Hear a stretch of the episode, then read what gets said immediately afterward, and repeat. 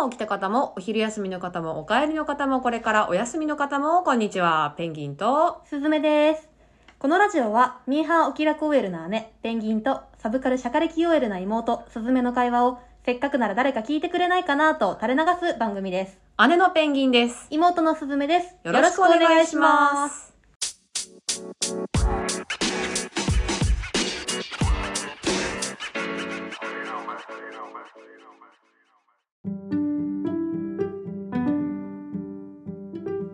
はい、始まりました。よろしくお願いします。さあ、3月だったよ。あははやだはてか、ほんと2月って一瞬で過ぎるのよ。なんで28日しかないんだろうね。そうなのよ。36日ぐらい2月あってもいいよね。うん、全然いい。だからさ、本当にさ、毎年やるんだけど、うん仕事でさ、あ、うんこれ今月中ですね、みたいに言われてさ、ああー、全然いけますって言ってーさ、あれ？3日足りねえみたいな。今月って少ねえな？ってなるの毎年やってるから、うん本当にやめたい。わかる。はい。どうですか、最近？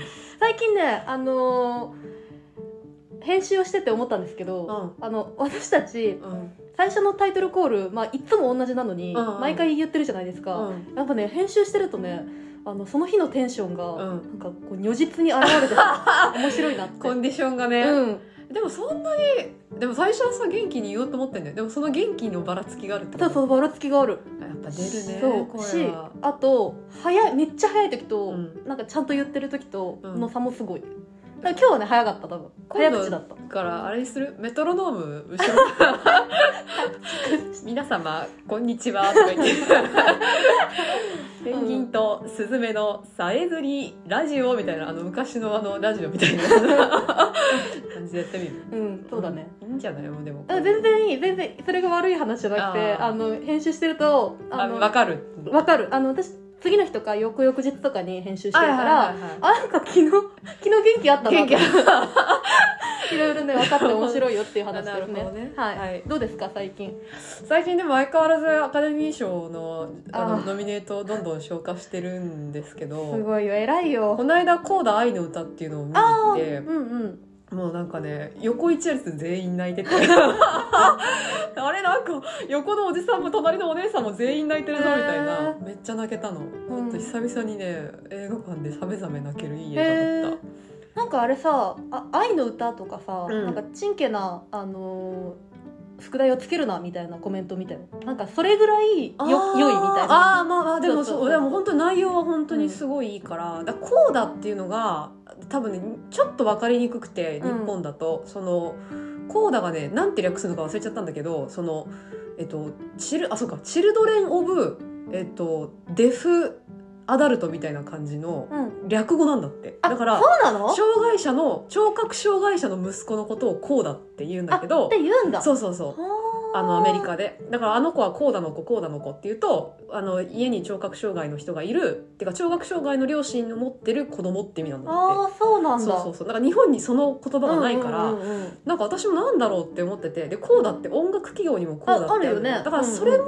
ダブルでかけてるんだって、私そのなんかさ音楽の音楽も方そうそうそうだだけだと思ってたでバレエでも言うし。そうそうそうそう、なんだけど実はそのそういう意味もアメリカの英語には実はあるらしくて。そうなんだ。すごいうまいタイトルだから、うん伝わんないね。そうそうそう。まあだから別に愛の歌ってまあ入れるのはたありは分かりやすくするためにありは愛かなとは思うけどでもすごい本当にいい映画だったのあでそうですか。見ていってください。はい。マジで時間があれば。あでもネットフリックスにも何個もあるからえ嘘。もうもうネットフリックス、ネットフリックス映画そうそうそう。そうえっ、とノミネートされてるやつね。あの「ドントルックアップっていう映画があるんですけど、はい。ディカプリオがあの主人公なんだけど、はい。あのドントルックアップにさメリル・ストリープが出てるんですよ、はいはいはい。あのメリル・ストリープが2万年後の地球の地球で全裸のまま鳥に食われるっていうシーンが あるから。待って見たい。見よもうそれだけそのシーンだけお伝えします。あと一切ネタバレしうない。分かった。見てください。2万年後の地球で鳥に食われる全裸のメリル・ストリープ見てください。それってさどどれぐらいで出てくる？あさいあもうそれはねああそれも見て。それあももうあわかった。それもす前半か後半かとかもあんま聞かない方がいい？あだって今一応後半だけどうん。いきなり食われないけど。頭に来たら面白いな いきなり食わバレはしない。うん。でもどこでそのシーンが出てくるかぜひ見てほしい。うわー。気になる。それぐらいですかね、今のちょっとワンセンテンスだけで夢に見そうだそうそうそうそう。あこれもなんかパワーシーンだなこれはと思ってもういろんな人に言いふらしまくってるのもそれのそのシーンだけ見てって言って言ってるから。わかった。ぜひよろしくお願いします。はい、あ、じゃあ、やばい。ね、うさしゃべりすぎ結構喋っちゃった。あまた喋る、はい、行きましょう。はい、それではお付き合いください、ペンギンと。すずめのさえずりラジオ。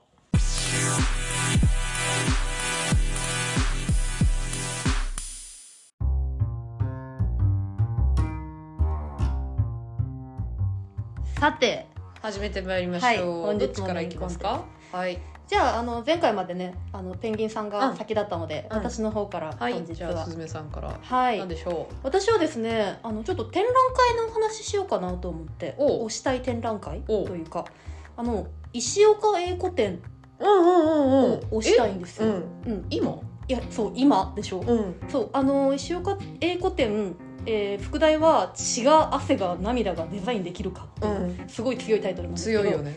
そう東京都現代美術館で、えっと、もう去年というか、うん。そうだよね。もはや一昨年かな、えっとうん2020年の11月からうんうんうん21年の2月までやってて。たのですごい前の話なんですけど、うんなぜこれを今押すかというとこれね今 VR 展示してるんですよあ、そうなんだ。そうネット上であの VR で見れるようになっててうんうん。でそれが3月31日までなんですって今年、へえ。今うんうん。そう。だからそれに気づいて慌てて私見て、うん。ですごい良かったしあの今月末で終わっちゃうので。ぜひおすすめしとこうと思って今日話したいです。これチケットいるんですか？チケットいらないの。あいらないんだ。あすごいよ。すげえ。すごい。だからもうあのネットアクセスして、うん。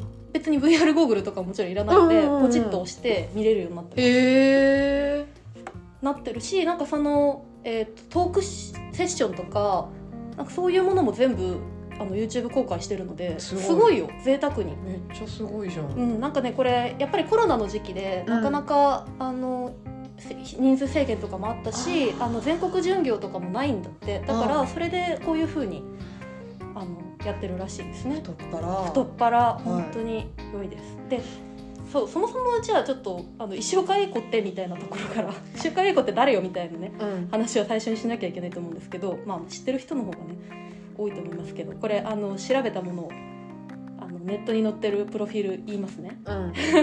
38年東京都生まれ。まあ日本を代表するあのアートディレクターですよそうですね。はい。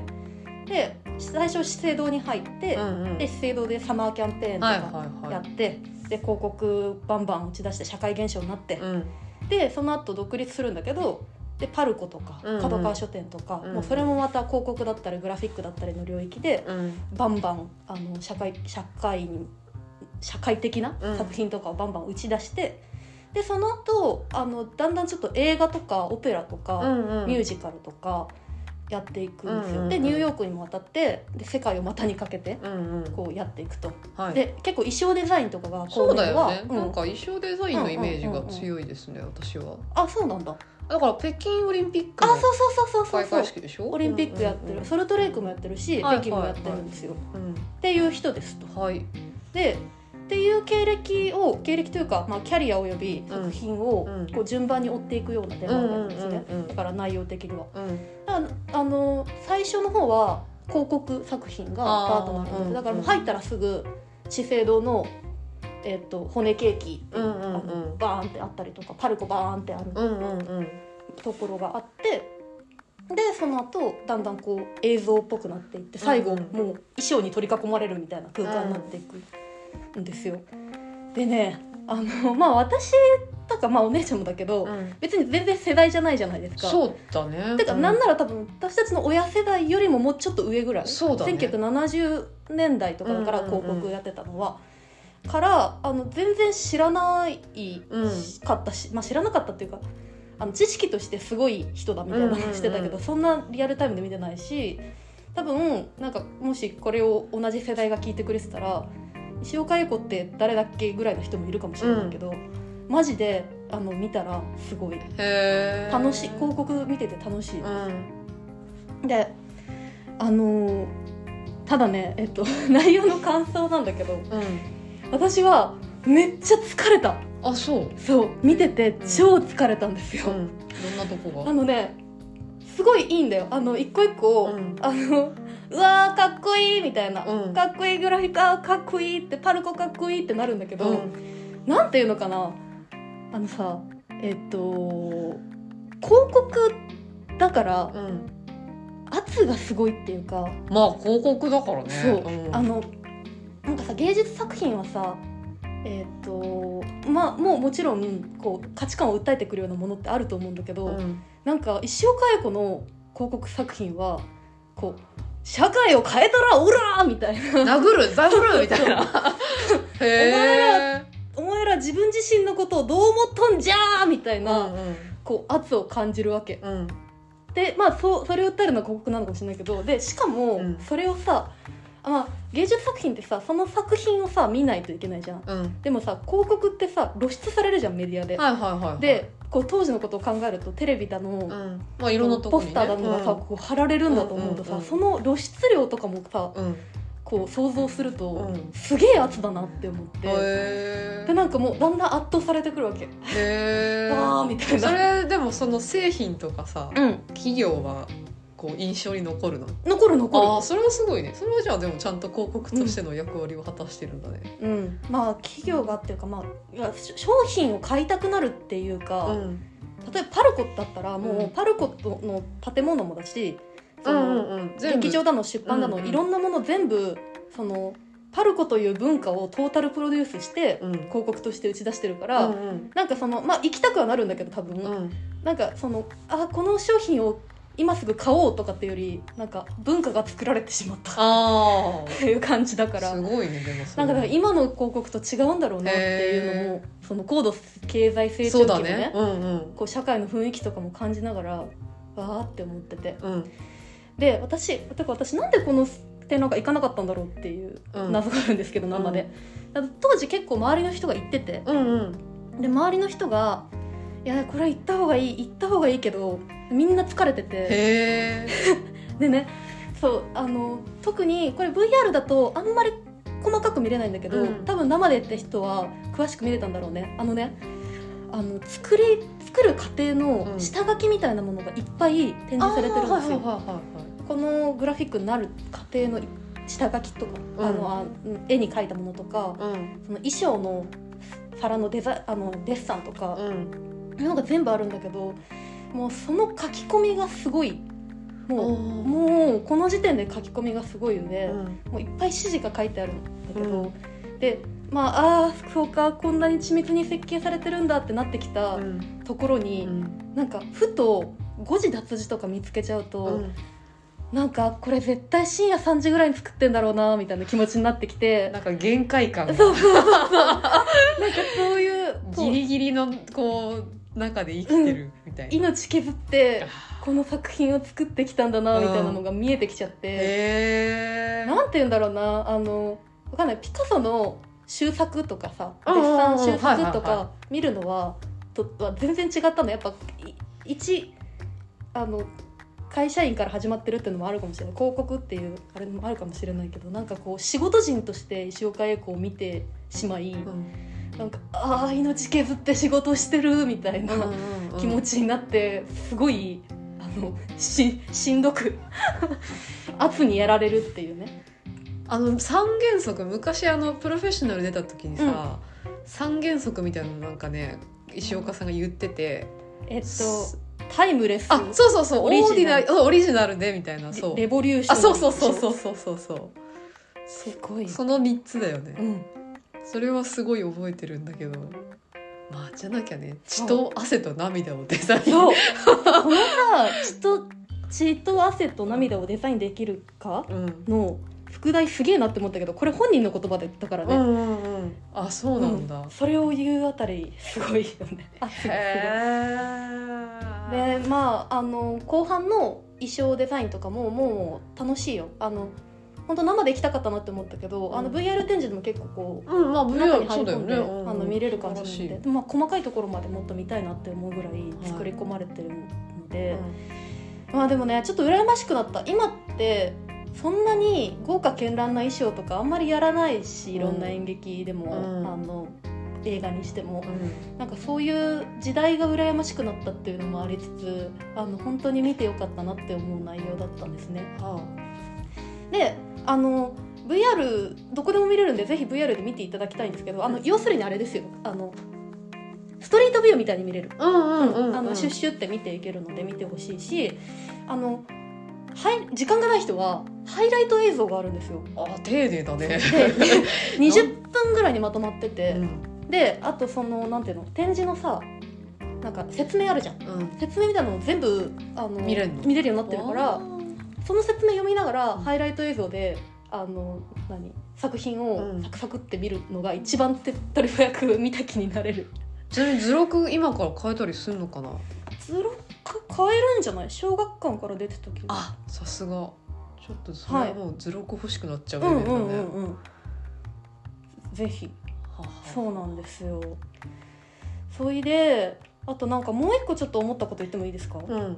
あの同じぐらいの時期に佐藤柏店やってたんです。あへえうんうん。うん、ちょっとずれてたかもしれないけど結構なんかあの連チャンで行ってる人多かったから確か同じ時期だったと思うんだけど、うん。佐藤柏店も VR でやってる。あ今？そへえ今もうそういうのスタンダードになってるのかな、うまあちょっとコロナでいろいろねできなさかったとこ多いから、会期変更になっちゃったりとかあるから、うんなおさらやってるんだけどあのすごく VR 展示いいですよっていう話と、うん。あとなんかそのなんだろうな。あちなみに佐藤柏店の方がうん。VR の映像は綺麗、ああそうなんだ。だからなんかやっぱ技術技術力が東京都美術館と佐藤柏についてるバッグと違うんだなあそうなんだ。思ったんだけど、うん、なんかねあの同じえっとデザイナーというかアートディレクターの作品の展示なんだけど、うん。全然違ったのが面白くって、うんうん。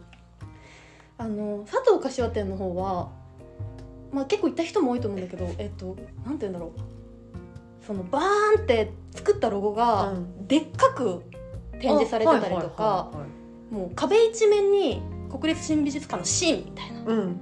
体験に近いみたいな、うんうんうそのんうんスケール感とか没入感みたそいうな。そうそうそう、ん。なんかき空間の中で、うんうんあの空間デザインにも近くてなんかあの企業のパビリオンみたいな感じにも見えるっていううんうん感じだったけどあの石岡英子店は全くそういうことはしてなくてあのもうありのままの石岡英子の作品をそのまんま、うん。うんあの置いてあるっていう、だからなんかその展示デザインの体験みたいなこと？うん。展示デザインあのなんて言ったらいいの？展示空間の体験みたいなことと、展示作品自体の体験ってうんうん別じゃないですか。空間に入るか作品で殴られるかみたいなことだよね。でそれは、うん。あの石岡英子店のキュレーターの方がうん。意図的にやった、あへえ。そうあのその作品石岡英子の作品を何か、うん。うんとデザ空間の中にあ空間デザインとして何かこう変えるんじゃなくて、うん。そのまんま見せるっていう。う、ん。それを混在させないっていうことをすごい意識したらしいんだけど、うん。佐藤柏店の方は佐藤柏があの本人がキュレーションしてるから、うん。結構そういうなんかこの自分が作ったものをどう体験させるかを、すごいこねこねくり回してるってあの悪い意味じゃないけど、うん。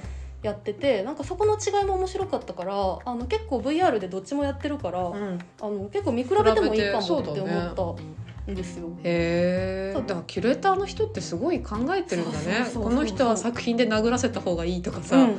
この人はもう作品と空間全体で見せてあげた方がいいとかさ、うんよね。そうです。よ美術館の人って本当に。だからあの前に喋った北斎展とかは、あこうもう一面に北斎漫画やられてて、あはいはいはい。そう空間体験みたいなことだったんだなとなかるほど、すごいねその違いがものすごい極端にわかるから、これ一回見ておくとなんかその他の展覧会もなんか、なるほああどなるほどってねキュレーションのことをいろいろ考えられたなと思ってございます。はい。まあ、とにかくねあのか佐藤柏店の方はまだ多分期限ないと思うけど石岡横店31までなので、うん。何卒あの期限終わるまでにハイライト映像だけでもはい。ご覧ください。はい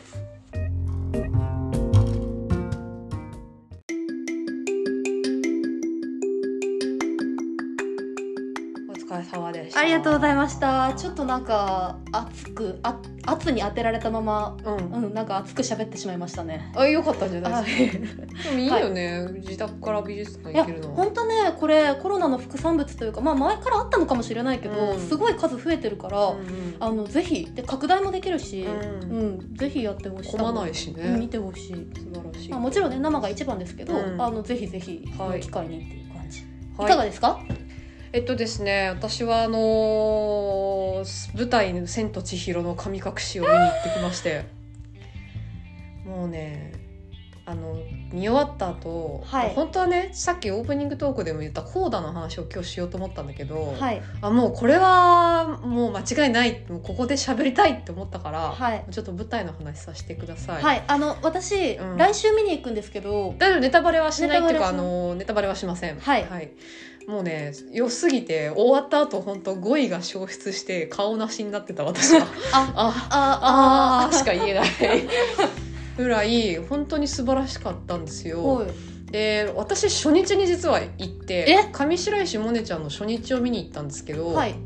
プレビューやった次の日。だそれまで、それ以降結構舞台映像とか舞台写真が結構わらわら出てきたんだけど、うん。私それを見る前に行ってたから、はいなんどんな感じの舞台だろうみたいなのも一切もうあえて調べずに行ったのね、うん。まあ、言うて話の筋は全部さ映画で分かってるから、うんうんそね、まあ、そっからどれぐらい逸脱してるのかとか、あるいはどれぐらいはしょられてるのかとか、うんうん。具体的な客案本案をどうしてるのかみたいなのを、うんうんうん。うんまあ、ちょっと確かめたいなと思って行ったんだけどもうその自分のねもうこのちんけな予想はもう始まって2秒で突き落とされましてほうあのねびっくりするぐらい映画なんですよ。もうものすごい原作に忠実にやっていて。うん。でこの忠実さっていうのは何かっていうと、うん。まずもう衣装は全部まんま。うん。変なデフォルメとか一切なし、その普通はさモネちゃんの体型に合わせた衣装とかさ、カンナちゃんの体型に合わせた衣装にするじゃ、うんん全く千尋が着てたあのダボっとしたさ、うん。ちょっとだらしない小学生の T シャツと半パンの衣装なのね。うん。でもう一個びっくりしたのはその声が各役者が原作の声に似せてきてるの。へえであのひなみふーちゃんってあの宝塚にいたジェンヌさんの子が今、えー、とリンの役とかやってるんだけど、はい。もうリンの声もほんと一緒なの声が。えー。でもさ結構さ声優さんに似せるって厳しくない？えって思うじゃん。しかも舞台の声量でさ。そう。え？最初のリンのさ「うん。うえ？人間がいいんじゃん。やばいあよ。さっき下で大騒ぎしてたんだよ」っていうのもめっちゃリンなの。へえすごくて。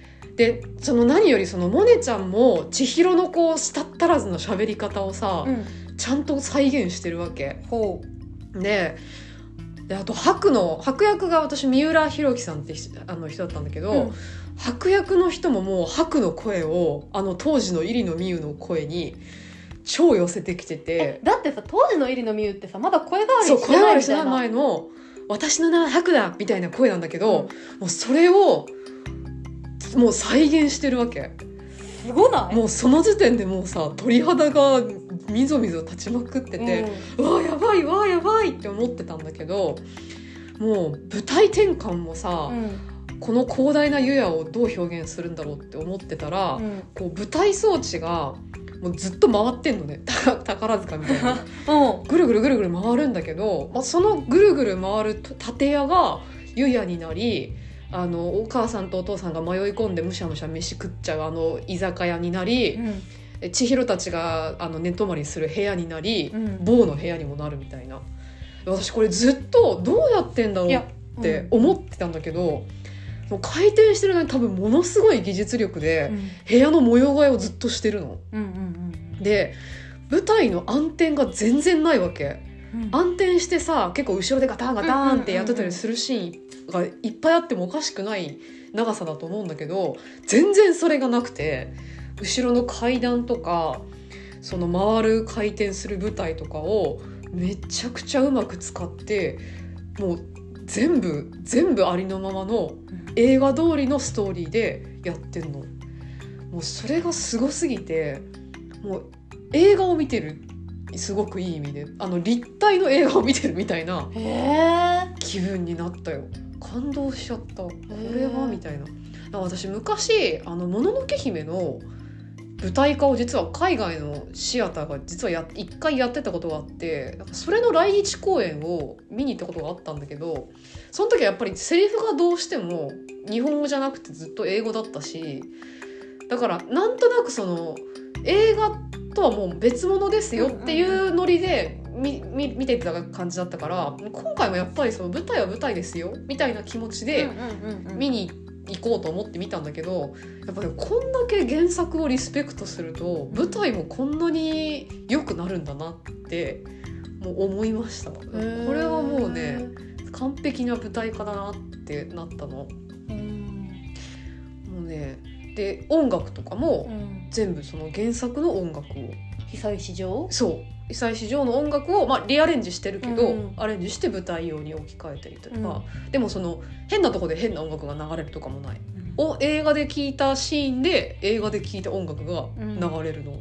えあのさでもさ、うんちょっと性格悪い見方するとさ、じゃあ何のためにえ舞台化したってなんない？えって思うじゃん。うん。なんだけどそでもう一個それをじゃあ映画でやればいいじゃんって思ってたんだけど、うん。それを結構つ打ち砕かれたシーンがあってそれはあの神様がいっぱい出てくるじゃん。はいはいはいではい。神様が全部実物大なの。だから私生まれて初めてお白様のお白様ってさあのあの大根みたいな。さね 神様いるじゃん、うん。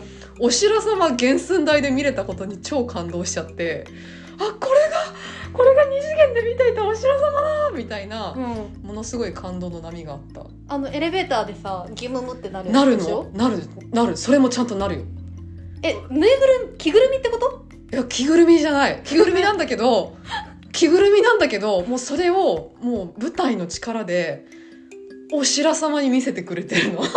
マジでさ全然想像できない。やーこれね本当に一回見てほしい。あまあちょっと舞台写真がそろそろどんどん上がってきてるかあら。あえて見ないようにしてるんですでもね見ないようにしてぜひ行ってほしい。あやっぱり、うん、あこれがお白様かってなるからあはい。やっぱりこう 2D が 3D として目の前に現れた瞬間のものすごい感動がうんあってで映画見てた方がいいじゃんとか映画の方が良かったっていう気持ちには全然ならなかった。へえ、でなんかそれぐらいこうめちゃめちゃいろんな原作リスペクトして忠実にやってるんだけどなんか一個だけちょっとデフォルメしてるとこがあってそれが白なの。うんで白ってさ神様じゃん川の、うん。迷い込んじゃった川の神様なんだけどやっぱり演じてるのは人間じゃん。だからやっぱ人間が演じる白みたいなのがどうしても出てくるだろうなって思ったんだけどあのね白の動きだけ原作よりもちょっとデフォルメされてるのねほだから動き具体的なところで言うとちょっとこうさまじないをかけたりとかうさ、こう手をかざしたりする場面とかがあるじゃん。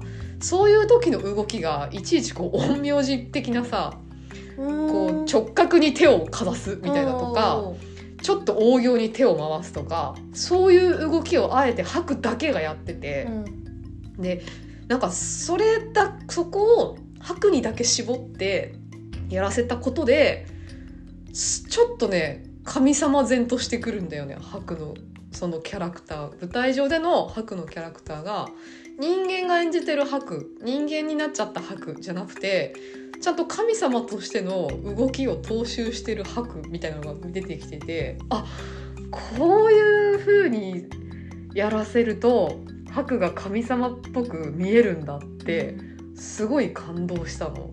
だからねちょっとそれもあのぜひちょっと注目しながら見てほしいんだけど。はい。でも何よりやっぱキャストがねめっちゃイケメン。あの大事か、はいはい。もうあの千尋との身長差もアニメ通りだし。で何より白は原作以上に美少年に作ってるところもめっちゃ人間離れしてていいなって思ったし。なんかねそういうこういやもう私はジブリのファンだから、うんもうジブリファンとしてはもうね大満足のそうなんだ。出来でしたよ。えあのえっ、と他のキャストは？えっ、と顔なしとか湯婆婆とか誰のを見たんですか、全部見えっとね湯婆婆はパクさんのを見て、うん。顔なしは辻元さんのを見て、うん。あの顔なしはムーンウォークめっちゃうまいからマジ見てほしい。ねそれさネタバレじゃない？ネタバレじゃゃない。めっちゃうまいからちょっと見といてくださいっていうのと、うもうでもね本当は湯婆婆もねネタバレしたいんだけどもう湯婆婆の演出についてはもう私は今言いません。あそうですか。自着します。はい。私でもね私が見に行くから今見たら、うん。ハクと、うん。えー、カンナちゃん、うん。あのは一緒だけど他が違うわ。あそうそう。だからね、うん。結構いろんなキャストで組み替えね。うん組み替えでやってるんだからですけど、それもちょっと来週見たら、ううん湯婆婆がやっぱ一番こうさ舞台化するときにキャラキャラ難しそうだなって思うじゃん,、うん。うん。全然違和感ないです。なんで違和感ないのかそれは見てください本当に。本当に見てください。あ。のね湯婆婆のファヒラっていうあの真っ青なドレスあるでしょ、うん。あれめっちゃいいよ。あの後ろう裏に白いペチコートでさ、うんうんうんうん。棒にチュッチュする時もバッサーってなるじゃん、うん。あれも言いますよありますよもうねはしょってはしょってよくない？みたいなとこ一個もないから。私超びっくりしたのがさあのペッタンペッタン最後沼の底駅に着いた時にさあの一つ足のさランプがさ迎えに来るじゃん。うんうん。えもうさぶっちゃけランプいらなくない？とか思ってたの。うん。別に普通に行きゃいいじゃん。うん。あいつも出てくるから。すごい。え舞台だったらさ そういう移動のとこってさ、うん。スッと終わら絶せちゃうよね。対はそうはしょるじゃん、うんうん。普通に移動してるよ。びっくりしましたそういうこう電車でさあの沼の底まで長く行ってる時間軸とか、うんそういうのを全部原作通り。すご感動しました本当に。だ2時間くらいあるんだよねあの原あの原作の映画も、うん。ジブリの映画も2時間ぐらいあるけどもう本当に同じ時間軸でやってるのでもうこれは体感ですね。だから映画はずっと見てたけど舞台は本当体感「千と千尋の世界」体感って感じ、るほど、はい、素晴らしかったです。いやーでもちょっとその私はさっきも言った通り、うん。そじゃあ舞台化する意味っていうのをすごいうん。思ったから、ん。見てちょっとか体感してぜひぜひ見てほしい。うん。もうそのうがった見方もう今すぐ突き崩されてあほしい。感動しますうよん。素晴らしかったです。もうチケット取れないけどね奇跡的にね。あなんかねでもちょっとまた追加であ。あったりとかあと当日券がギリあったりするのでうんもう今からでもぜひ見てみていただきたいとどうかどうかコロナで何かとかないようにいや本当にそれだけ。はね、祈りたいですね。はい。ぜひぜひ皆さんも見てみてください。はい。あ。あ。お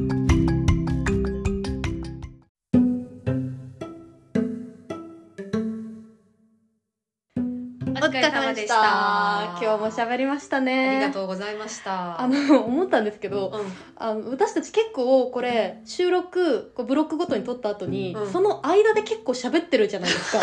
撮ってない間。うん。それをね結構自分の体験の中で喋ってるから、うん。その翌日に編集した時に、うん。あれこの話ああああれ撮ってないのかってなる、あー最近多いんだよそう最ね近多い。ちょっとね合間合間にこういろいろ喋ってえさっきのこれってさみたいなのが 追加しちゃってあるんだよて、ね、うん、まあでもこれそれも全部収録したらとんでもなく長くなる長ので、くなる長くなる。これでいいんだと思うんだけど そういうことが起きてるんですよ。最近私の中で。ですよね。あとさそうそう。私さっき自分が喋ってて思い出したんですけど、うん。あのキュレーションの話して思い出した。うん。あ私ね実はあの大学時代に、うん。あのび学芸員資格を取ってるんですけど、うんうんうん。あの美術館の学芸員ね、うんうんうん。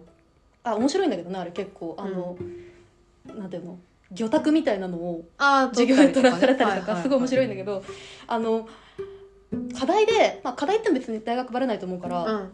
言うんですけど課題でねその展覧会の企画をしろっていうのがあったあのあでこうなんか何人かのグループでみんなで考えてどんな作品持ってくるとか、はいはいはい。でブロックこんな風にするとか、うん。全部を企画するっていう結構大変な課題があったのね、うん。でその時にあの全く予算は考えなくていいって言われたの、うん。あてだったら私たちの夢みたいな企画展にしようよとか言って、うん。もうありとあらゆる有名作品を集めた、結構ふざけた展覧会を企画したんだけど、うん。最近それを地で行くリアルが現れてしまってうん。東博がうん。所蔵品全部を見せる展覧会やるんですってあーなんか見たかもニュースで。はいはい、はい、来年かな？うん。来年か今年の末か。うん。っていう。のを、うん。私たちがなんかいやいや予算ないあの気にしなくていいなら何でも全部手の中にしちゃおうぜとか言って、うん。なんかネタみたいなのやってたのに、うん。マジでやりやがったと思って。それ大丈夫？あの大学で同じ課題やってた人が東博にその後就職してんじゃない？あお前あの時のみたいな。そう。あの時の夢をそうそうそう。なったりするんじゃないのえー、だったらすごい楽しいけどね。そうそうそうスタッフリスト見とこう。そうそうそうお前いるかもしれない、うん。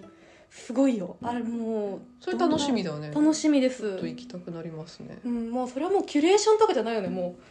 置けばいいよねもはやもうだからオタクオタクの夢を叶えたろかスペシャルでしょそれは。すごいスペシャルマジで。確かにあでもちょっと人気でそう。あ予約制にまあ予約制になってるから大丈夫かな今ね。分かんないですけどね、うん。コロナが来年とかになってコロナ明けてたら。どうするのえらい騒ぎになりますようんな。るしそんなさ 結構さコロナの前ってさ東博の企画展とかって普通に2時間待ちとかあったあったあったあった。じゃん、うん。私なんか炎天下2時間半とか並んだことあるよ、うん。ってなりそうじゃない？コロナ明けてたら。じゃあそのまま収まらないでください。いやいや収まってほしいんだけどね。収まってはほしい。ね、うん。でも本当夢が夢が現実してる確かに。すごいよっていう話。でもそんだけあったら回るの大変そうだからそれこそ VR やってほしいね。あ確かに。同時展開でやってほしいなと思いました、別に VR でチケット料取ってもらったら全然いいし、いきますよ。うん。はい。何ですか？えなんかありますか？最後エンディングで喋っておきたいこと。でも別にそんなないかも。でも「千と千尋」は頑張ってみんなチケット取っていってほしいな。あでも私がちょうど行った日映像入ってたんでうん。多分 DVD になるのかまたその「おわうわう」みたいなので配信があるか何かしら多分あるとあ思う。あいいですね、うんおわうわうにしてほしい、と思うから、うん、多分どっかで映像が見れるあそれ機は素晴ら会が来るとしいは思う、うん、わわわマジでいいですよ。いっぱいぶ映像作品やってくれるし、ね。なんかこの間つけたらね布袋のライブやってた。それは見たいな。めっちゃテンション上がった「おそれは布袋じゃん」とか言って。それは見たいな、うん。そう布袋友達のライブなんてなかなか見れないかちょっと考えます。らはいぜひ。はい、ありがとうございました。今日も。じゃあ、いいですかね？はい。はい。というわけで、本日はこの辺りで。このラジオは姉と妹の会話をせっかくなら誰か聞いてくれないかなと垂れ流す番組です聞いてくださった皆さん、ありがとうございます。では、また次回